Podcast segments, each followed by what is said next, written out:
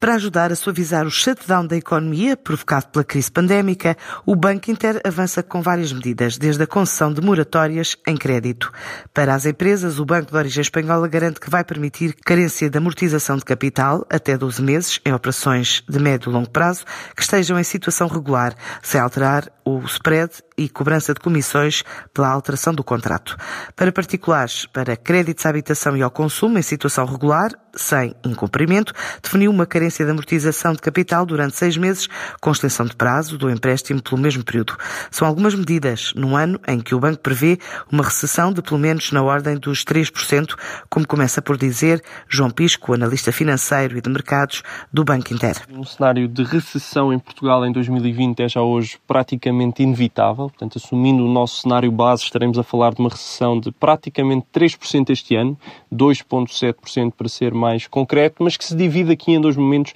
totalmente distintos. Portanto, um segundo trimestre desastroso, onde, onde prevejo que o PIB possa vir a cair mais de 10%, algo que de facto não tem precedentes na nossa história, e depois um segundo semestre de recuperação, portanto, inicialmente algo mais lento, mas que espero que vá ganhando força à medida que nos aproximamos do final do ano. Acho que não devemos, portanto, fazer aqui qualquer tipo de comparação com 2008 ou, ou com 2011, 2012, no caso de Portugal. Estamos a falar de crises totalmente distintas. A crise que vivemos hoje tem características muito próprias, muito peculiares, eh, desde logo por ter aqui como detonante um choque completamente exógeno à economia, neste caso um problema sério de saúde pública, mas de caráter aparentemente temporário. Portanto, o choque em termos económicos é também ele uh, diferente do choque provocado, por exemplo, pelo colapso do sistema financeiro a nível, a nível global. Portanto, a não ser que este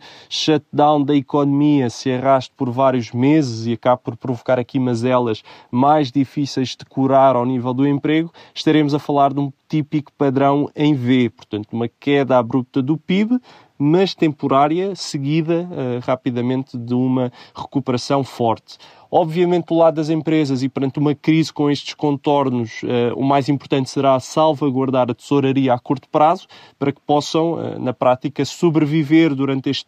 período no qual estão de portas fechadas e possam retomar posteriormente a sua atividade, uma vez controlado este surto. Do lado da procura, enfim, eu acho que estamos perante um, um adiamento das decisões de consumo e não perante uma quebra estrutural causada aqui por uma diminuição generalizada dos rendimentos, ou seja, as pessoas, de um modo geral, não estão hoje a consumir por não ter dinheiro, mas sim porque não podem sair de casa, e esse aspecto é bastante, bastante importante. Obviamente, tudo isto assenta no pressuposto que hum, a paralisação da economia não se estende muito além do que está previsto e que, portanto, não assistimos a um aumento estrutural do nível de desemprego de repente para os 12, 13 ou 15%, nesse cenário mais dramático, que eu creio que não é assim tão provável como se fala, a situação poderia de facto ficar bastante mais difícil de gerir, contudo, esse não é de todo o nosso cenário base. Uma leitura macro de um banco que definiu um pacote de medidas que inclui moratórias de crédito a famílias e empresas